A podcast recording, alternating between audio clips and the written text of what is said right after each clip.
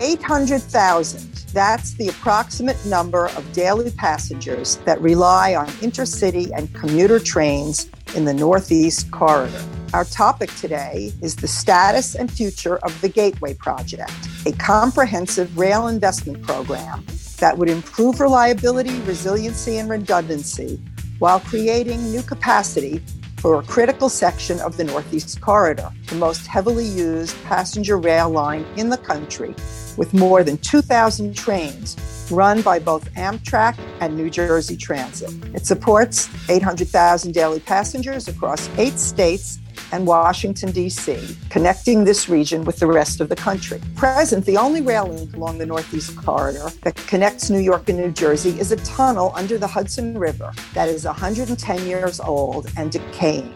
The precarious state of this tunnel was exacerbated by flooding during Hurricane Sandy in 2012. The Obama administration, which had ranked the Gateway Project as the country's number one priority in transportation infrastructure, had informally agreed that the federal government would split the $11 billion cost of the first phase of the project with New York and New Jersey.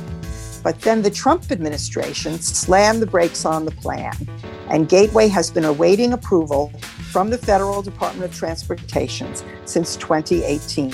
President Biden made a new, safer Hudson River tunnel an element of his campaign and his transportation secretary, Pete Buttigieg, said at his confirmation hearing that he's looking forward to moving the project forward, as did Deputy Secretary designee and former City Commissioner Polly Trottenberg.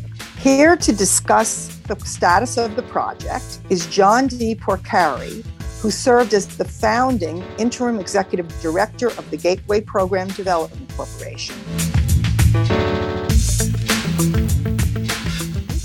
Welcome to What's the Data Point from Citizens Budget Commission and Gotham Gazette. I'm Ben Max from Gotham Gazette. I'm Carol Kellerman from Citizens Budget Commission. And we are very happy to be joined by John Porcari to discuss the Gateway Project, a very important infrastructure project for the Northeast Corridor and therefore the country, as Carol explained in detail there in the opening. And of course, many of those numbers are pre COVID numbers, and we are hopeful that they return someday.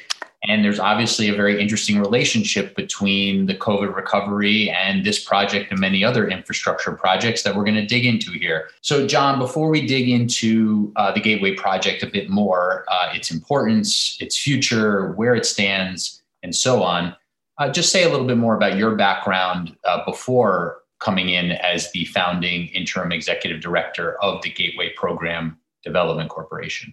Sure, Ben. Before that role, I was Deputy Secretary of the U.S. Department of Transportation for President Obama and Vice President Biden.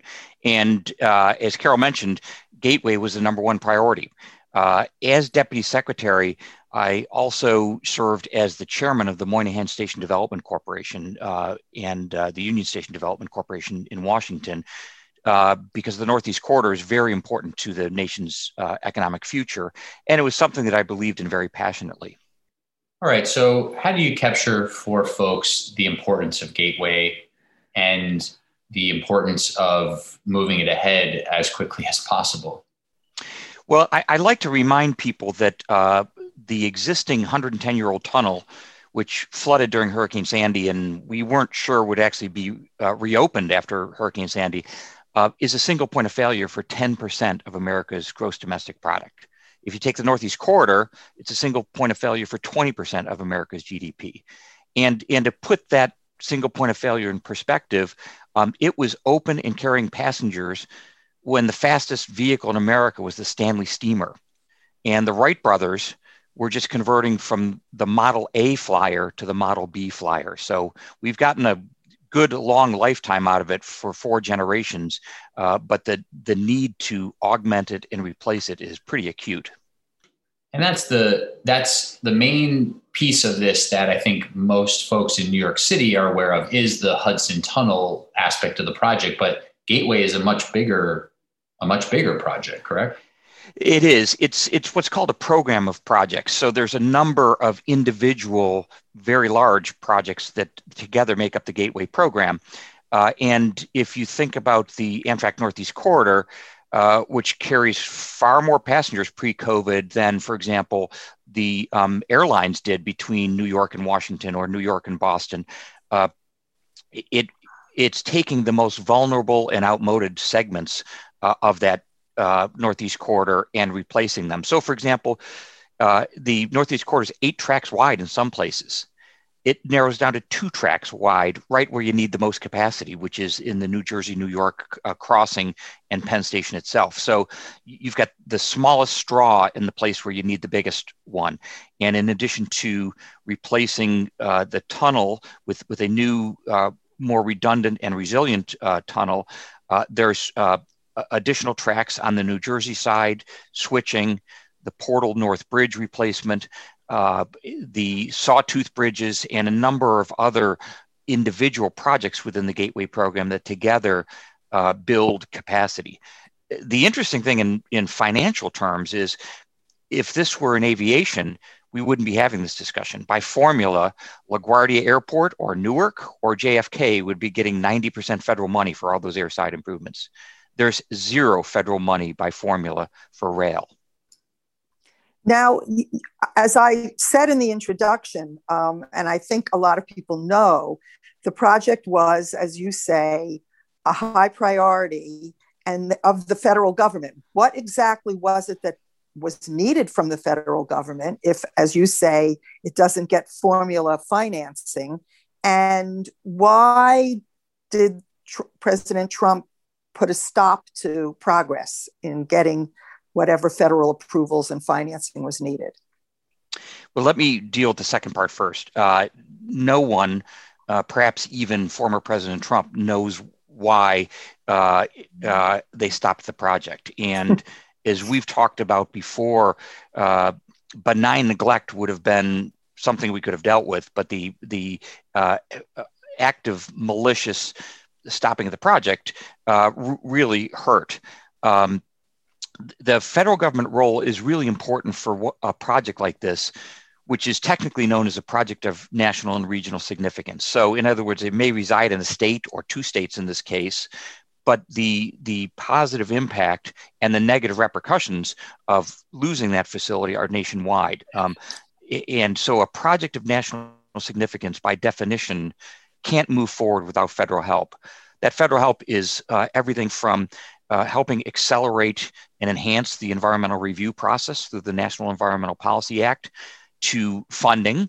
Um, and there is, as I mentioned before, no designated formula funding for rail projects. So it means competing for um, a limited pool of transit funding, which is competitive grants, again, not by formula, uh, and that is a bit of a race to the bottom against every other transit project in the nation.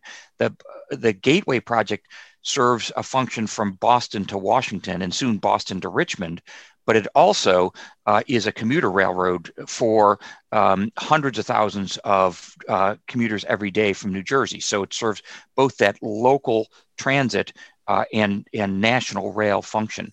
Um, so funding is is a very important part of the national picture on it, and there simply is no way to weave together uh, more of a national rail system without active federal government assistance. Um, uh, uh, city pairs have have moved forward on their own. Commuter railroads uh, can move forward within states, but you need that national support and national funding uh, if you're going to weave together um, a, a national rail system. Again, we did it for highways with 80% federal money, and we did it with aviation with 90% federal money. If you wonder why we have the transportation system we have today, it's because by formula, rail doesn't get any money. And what is the environmental review looking at? The effect of putting tunnels in the river or something broader than that in terms uh, of it's it's very broad, Carol. So so an environmental impact statement for the tunnel for Gateway, for example, uh, is is a very extensive document. Everything from the literal uh, environmental impact on um, soils, on communities, on the haul roads used uh, to for construction, um, to the air quality impact of um, if you don't replace the tunnel uh, and and you don't have an effective way to get New Jersey Transit and Amtrak into New York and through New York on a daily basis, uh, then the the air quality impact, for example, is severe. Um, it has an impact on property values, negative impact on property values uh, in New Jersey, for example, uh, because you can no longer effectively commute uh, to jobs in New York. So the environmental impact statement is very broad.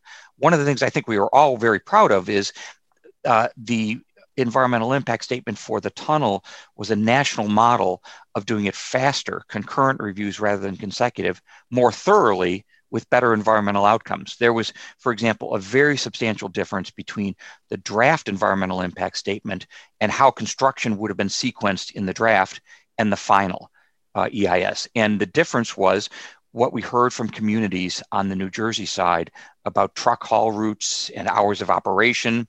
And the construction plan was actually resequenced to minimize those impacts. That's exactly what an environmental document should be doing. So that's done. The environmental it, impact statement is done. It, it's done, and it was done in record time 22 months, which may not sound fast, but for something this complex, it literally was a national record. Then uh, the most frustrating part of it was it uh, went to Washington, went to Secretary Chao's desk or her designee's desk, and sat on that desk for 27 months. Those pages are yellow by now. So the um, uh, we worked very hard uh, to bring a quality environmental document that really took into account the views of communities and in the region uh, and get it to them. Uh, and it was never reviewed. The Biden administration is now picking up the pieces and having to review an environmental document and ask questions that should have been asked three years ago. So they're just starting to look at it now. They they are, unfortunately.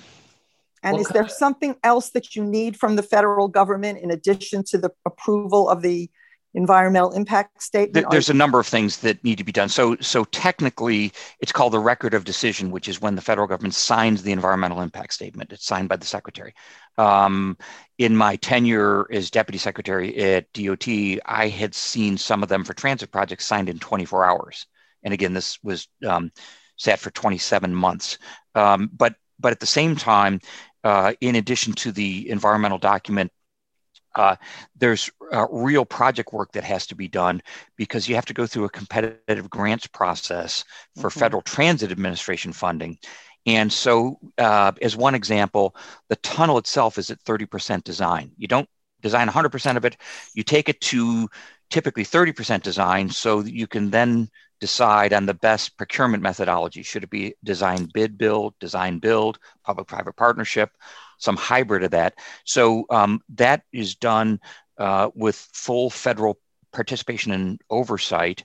Um, and then you need to go through the annual competitive grant process for federal funding. Um, and you are competing with existing transit projects around the nation for a fixed pool of money for either what's called New Starts funding or core capacity uh, funding. Uh, those are the two categories that the project qualifies for. Uh, that's a very arduous, um, uh, a very competitive kind of race to the bottom process.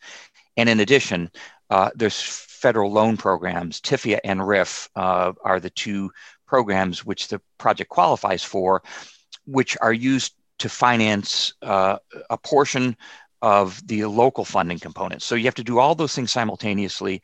Uh, it requires the active cooperation of a federal partner uh, for a project of national significance like this. So, so on the on the funding and on the timeline, if if the Obama administration was agreeing to split uh, the 11 billion dollar cost of the initial first phase, as Carol was outlining in, in the introduction, that meant a commitment to dedicating some of the competitive grants you were just talking about as as the federal commitment to funding it? And and that that that commitment then needs to be sort of reestablished now? Uh, yes, the federal commitment does need to be reestablished, and uh, in in my opinion, and I think by any objective measure, the project simply can't go forward without uh, federal financial participation. That federal financial participation can take several forms the competitive grant programs that I mentioned, the loan uh, and loan guarantee programs. Um, there are uh, the possibility of uh, direct designation for the project uh, in a reauthorization bill for surface transportation.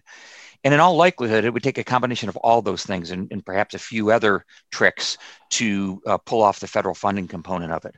Um, it, it it's important to also state that it is a very substantial financial uh, commitment by the states of New York and New Jersey as well, uh, which both states uh, formally uh, said that they would meet and, and have, have worked hard to, to be able to meet. What is a realistic completion date for this project? Well, let's separate the program of projects into components and start with the tunnel. Um, and the tunnel itself is the um, New Jersey approach, the tunnel under the Hudson, the um, uh, Manhattan connection to it, and the last piece of the tunnel box, because the uh, the uh, other part of this project on the Manhattan side is there were three parts of a tunnel box from Hudson Yards to connect to the new tunnel. Two of the three were built um, uh, as part of the Hurricane Sandy uh, recovery program, and I'm awfully glad we did it at the time because it, um, uh, facts facts on the ground at Hudson Yards have kind of overtaken the ability to build the tunnels now. Um, we would be in a very bad place if they had not been built at the time. If, if you take that roughly $11 billion segment uh, that I talked about, um, you can't bring it through a procurement process and get bidders to spend millions of dollars, probably tens of millions of dollars, to prepare bids for this unless they were confident that it was going forward and it was fully funded. So there is a chicken and egg component to this too, where you have to make sure the funding is in place, it's readily understandable, and it's believable um, to, to make sure that even in a traditional design bid build, the private contractors will respond to it. So, how would you think about a, a sort of um, not overly optimistic, but a realistic timeline for for the phases? The the for, for the tunnel, uh, uh, with the active help of the federal government, um, you can dust off uh, what was a request for information process. That's before our formal procurement starts, where um, teams from around the world came and uh, applied their best technology and thought processes to how they would uh, uh, actually build the tunnel. And you can incorporate those thoughts into the request for proposals, which is the next step. So the, the Gateway Program Development Commission will have to put together a request for proposals process, which is very um, elaborate uh, uh, on the order of some of the largest infrastructure projects in the world. Um, and realistically, uh, uh even with everyone working full speed, that's six to nine months away, I would say. Um, when that request for proposal goes out on the street, you need to give firms adequate time to prepare responses. If you rush them, it's going to show up in the price uh, in in a uh, in a way that you don't like. Um, so you want to give them uh, at least three months to to um, uh, uh prepare their bids. Um, then, when those bids are accepted, um, in whatever procurement methodology, whether it's a, a design build or public private partnership or something more conventional, um, you are then um, selecting the team, giving them time to mobilize. Um, and think of the mobilization of work in the Hudson River, the, the, the barges, the equipment. You literally bring equipment, from around the world sometimes uh, to, to uh, do a project at this magnitude. Um, all of which means uh, that, that my best estimate would be construction uh, is 24 months away in in uh, in a full speed ahead scenario. Um, so we've lost a lot of time. And and I should mention just the natural cost inflation of cost of materials right. and the construction cost index. Uh, when when we first put together the uh, cost estimates for this, we were estimating the increase of cost is 1.2 million dollars a day um, so uh, think of, of, of the cost of the nation of sitting on this for four years. So we're talking about years before this new tunnel is finished, even with very enthusiastic participation by the current administration. Um, what about the proposal which is being promoted by some that we not do it this way, build new tunnels, and then close the old damaged tunnel and work on repairing it, but instead do something along the lines of what was done on the L line um, on the subway and just repair the current tunnel while it's still open, close it down on nights or weekends, the way we did with the L, instead of risking that that tunnel is going to flood or suffer some other damage while this next tunnel is in a long period of construction. Why isn't that same analysis applicable here? Well, this isn't the L uh, tunnel. There's some uh, pretty important differences uh, uh in it, um, not just in the in the uh, passenger load and number of trains that it carries, um, in the original design. This was built by the Pennsylvania Railroad uh, when they didn't understand tides and the effect of, the, for example, the effect of tidal action. And they were mortified to find that the tunnel was actually moving a little bit um, every morning and every evening.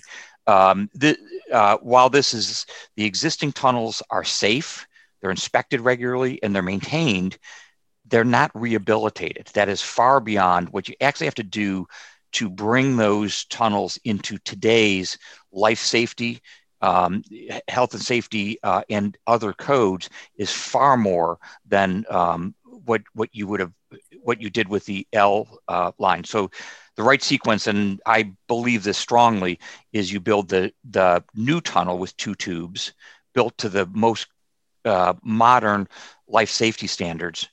Then you can take the existing two tubes, one at a time, out of service and rehabilitate them. If for some reason on the existing tunnel we lose one of the two tubes for major re- repairs, we lose 75% of the capacity.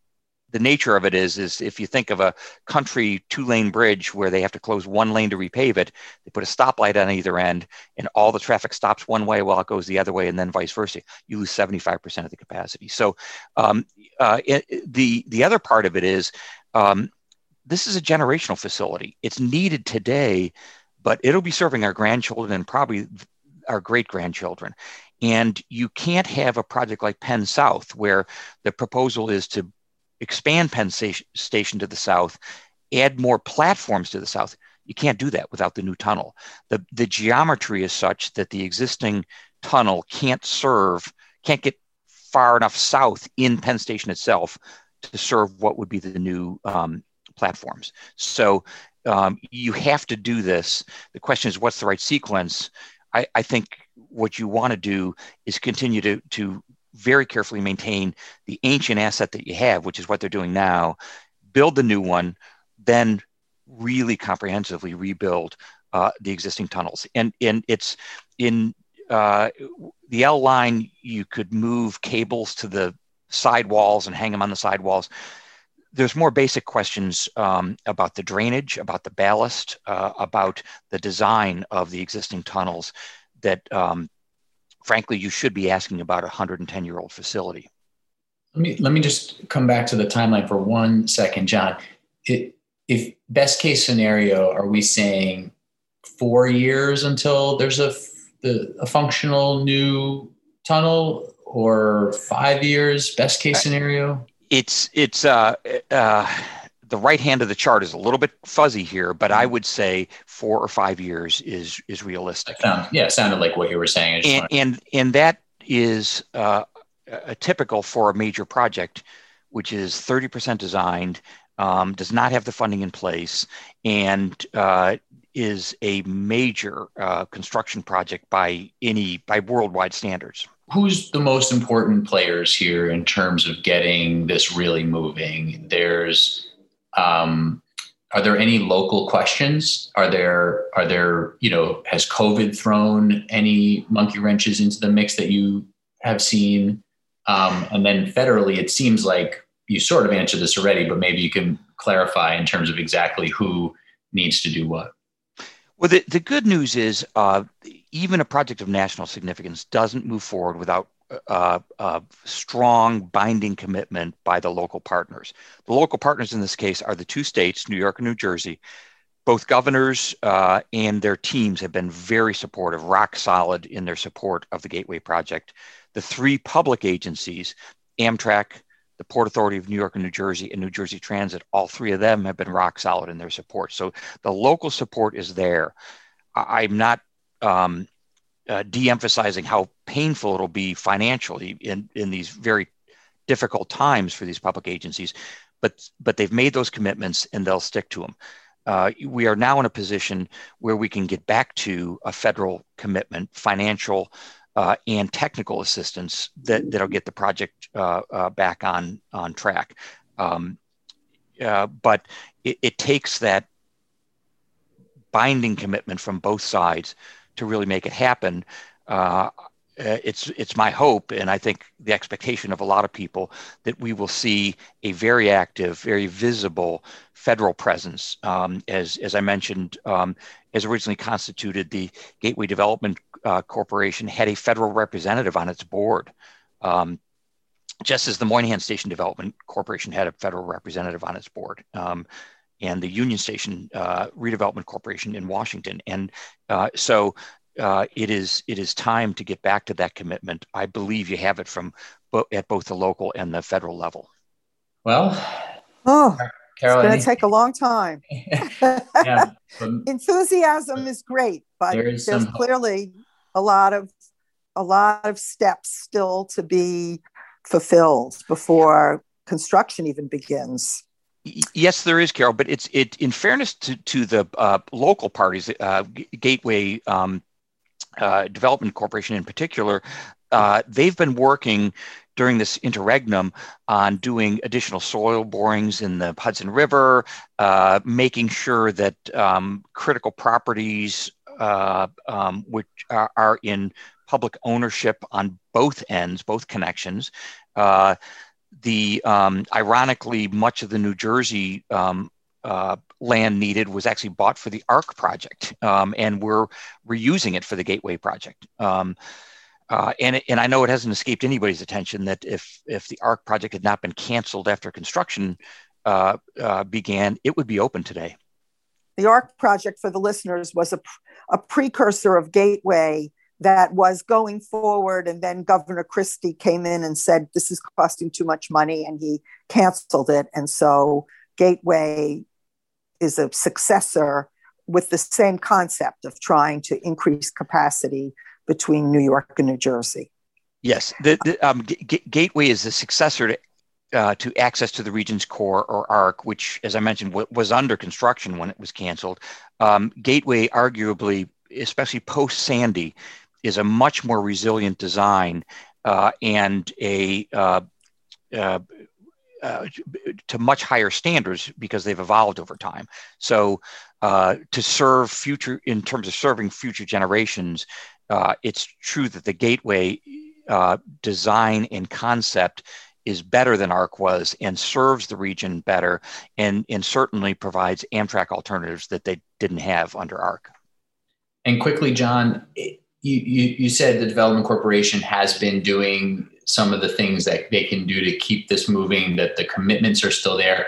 Is there anything that New York City government, New York state government, New Jersey government should be doing right now to prepare for the federal government permission for the funding to come through you know assuming these things are moving ahead are there local things that need to be happening now that people need a wake up call on yeah, the the um, first, just in terms of how projects actually actually work, there's this kind of uh, uh, common perception that it's all Washington directed. That somehow from the federal level these projects happen. Since colonial times, the project decisions are made at the local level. That's how federalism works in infrastructure. So the burden really is on the two states, the three public agencies that I mentioned, and the city of New York uh, and there's multiple municipalities on the New Jersey side that have been working on this as well to put together an updated project plan, uh, including timing, finance, any technical deficiencies. So, in other words, any technical work that still remains to be done, um, build that into uh, a coherent and consistent time frame. And there are very strict federal requirements on what constitutes an adequate finance plan for the project. You know, in in the old days, we funded major projects. Now we finance them. There's mm-hmm. a big difference, and and so the finance plan uh, needs to be um, rock solid in the sense that that the local commitments shown and and sources and uses and years, um, and all of that is actually put together at the local level and and presented as a package essentially um, uh, to the USDOT. Uh, okay. Well, Senator Schumer's probably listening and, and knows that uh, that that he, he can he can jump in here and, and help move things along. Uh, I'm that's it for me. Carol, any final any final? Questions? No, you've uh, broken down a complicated subject in a way that I think will help a lot of people understand what's going on and that there is reason for hope, but we're not going to have new tunnels in the next six months. It's not going to happen in the next six months. And I'd no. be negligent if I didn't point out that this project, uh, when it was uh, on life support through the Trump administration, would not likely not have survived without the unyielding uh, commitment of both governors and the four senators. And and to a person, uh, they uh, in the darkest hours they were all there uh, working for the project. Noteworthy indeed. Well. John D. Porcari was the uh, founding interim executive director of the Gateway Program Development Corporation from July 2016 until uh, early 2019. And we really appreciate uh, the time, John, and, and, thank you. And we'll be uh, following up as this moves ahead. My pleasure. Take care. Bye.